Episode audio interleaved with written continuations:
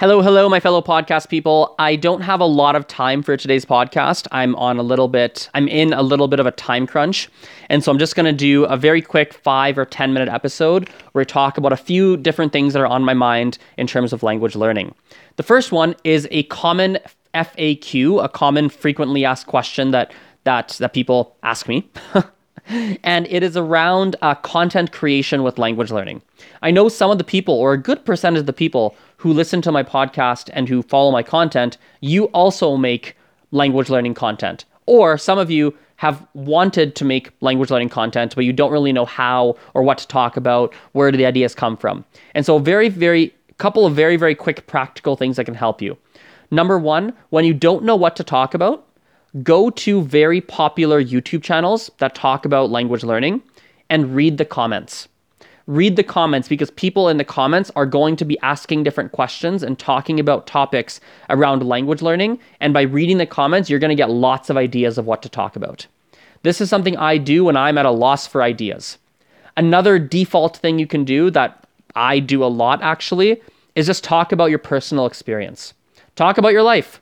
Talk about what's going on. Talk about what you're doing with languages. Talk about what's easy for you. Talk about what you're struggling with. Talk about what you want to try later. Just talk about your own experiences and and based on your experiences try to point out certain things that people can maybe learn from your personal experiences.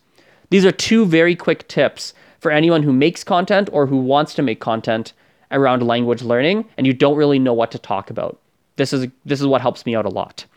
Another thing with language learning that is important that I was thinking about yesterday is um, the the importance of building some what I'm going to call muscle memory and causing automatic reactions.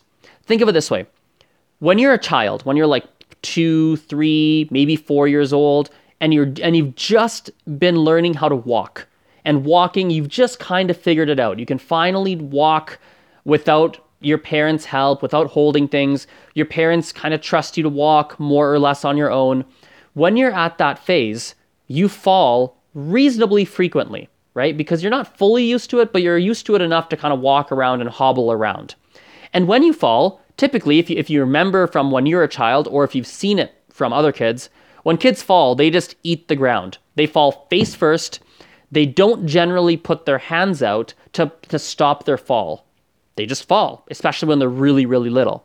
And as they get older, they learn, their body and their brains figure out that, oh, when I fall, I should put my hands out to break my fall.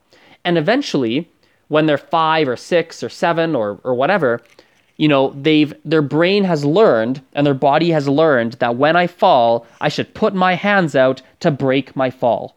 And while that wasn't an automatic reaction when they were three years old, it now is an automatic reaction when they're six years old. So, what's the connection with this with language learning? Well, when we are learning languages, we learn certain things. We learn hello, we learn goodbye, we learn grammar, we learn vocabulary, we learn pronunciation.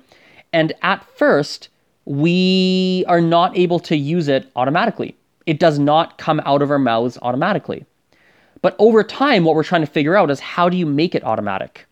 And the way to make it automatic is to have created such a strong neural, con- so many strong neural connections to the language that suddenly it comes out automatically. So let's go back to the child example with the child falling. When the child is, let's say, three years old and they're walking, and the first time they fall flat on their face, you know, it's a shock because maybe they've never fallen before flat on their face. Maybe it hurt a little bit, Maybe they cried. Maybe they scraped their knee and mom had to put a mom or dad had to put a band-aid on it, right? Maybe they got a bruise, they didn't like it, right? And they're like, "Oh, that was interesting." Then they kept they did it again, they did it again, and they fell again. And like, "Oh, what the heck?" They get surprised again. There's a there's this kind of shock, maybe it hurt, maybe they and it happens and it's such a there's so many neural connections being formed every time they fall that eventually their brain starts to make adjustments so that it is less painful. And there's so many deep neural connections now formed around what works when you're walking to not fall, what to do when you fall, how to avoid the pain, blah. And there's so many neural connections being formed.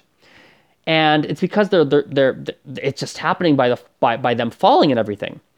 With language learning, it's a very similar thing. you have to be in, in environments where you are quote unquote falling. Now, the falling doesn't have to be, you know, really bad. It doesn't have to be really big fails. It doesn't have to be really embarrassing moments where everyone was waiting on you to do something, but you couldn't because you didn't understand. But even to small baby moments where someone said something, they were expect they were asking you to do something, they were expecting you to do something, but you struggled to do so because you didn't fully understand. Those are the kinds of situations that you have to put yourself in. Those situations where someone is waiting on you or something needs to get done, but it's not getting done as fast as it should be because you are struggling with the language. You need to put yourself in those scenarios where you where you are feeling challenged because that's forcing your brain that moment where you're challenged and you're thinking to yourself, oh my God, what did that person say? Wait, what did that mean? Oh, shoot, people are kind of waiting on me. Okay, wait, let me listen again. What was that? Oh, I think I got to do this. I think this is what I have to do. That moment where you're kind of you're trying to problem solve, those are the situations you want to be in because that's what's allowing you to make those neural connections to automatically use the language.